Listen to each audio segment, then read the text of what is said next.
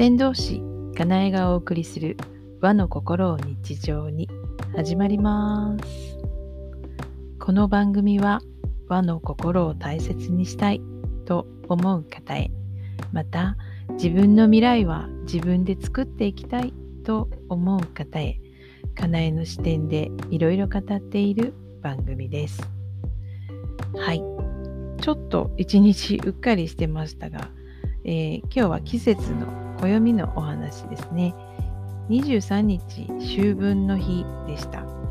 なんかお彼岸の話をその前にしたので秋分の話が済んじゃったような勘違いをしていました。二十四節気秋分です。はい。春分の日から180度来た。というところで先生術の先生方はここからは陽の季節から陰の季節に変わるそういう変わり目ですよっていうような言い方をされてます。いわゆる中陽の時期ですね。で、二十四節気でいう秋分。まあ、彼岸の中日ですね。暑い日が減ってきて、代わりに冷たい空気を感じることができる日が増えてきます。で、もちろん昼と夜の長さがほぼ同じになりますよっていう、そんな時期です。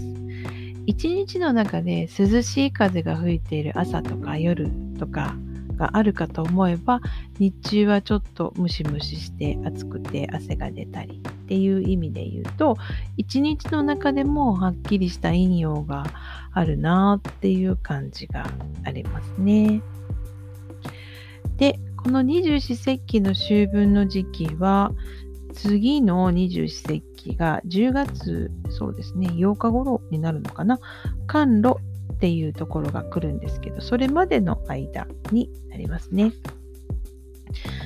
なので、えー、っとまあこの秋分の時期の、えー、最初の3分の1今度は七十二項ですね。3分の1ずつに見ていくと、初項3分の1、最初の3分の1が、雷、すなわち声を収むという時期です。雷、すなわち声を収む。つまり、雷が鳴り響かなくなる頃です。ということですね。夏の間にね、鳴ってた雷がもう収まってくる。空は鱗雲が現れ出す。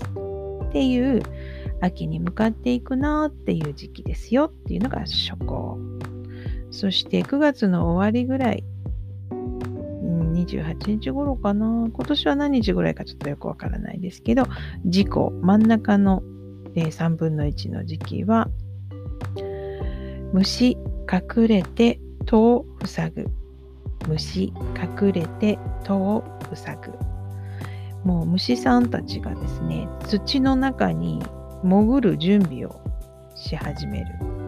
外で活動してた虫が冬ごもりのために、えー、土の中でね秋冬を暮らす暮らすわけなんですけど土の中に潜って、えー、そしてもう戸をパタンと閉めてしまう。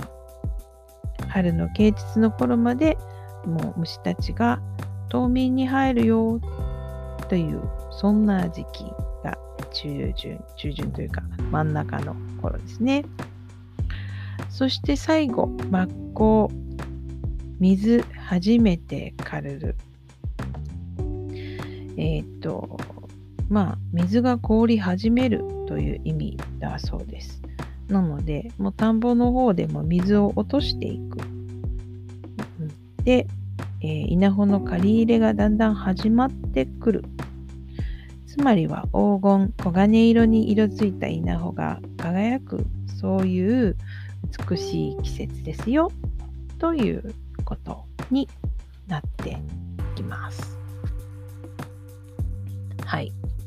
まあ、秋分に入ると、昨日なんか先生術の YouTube とか見てたんですけど、天秤座に入ったところですよ、とかっていうお話をしてて、そっか、天秤座かと思ってお話を、えー、と聞いていたところでした。はい。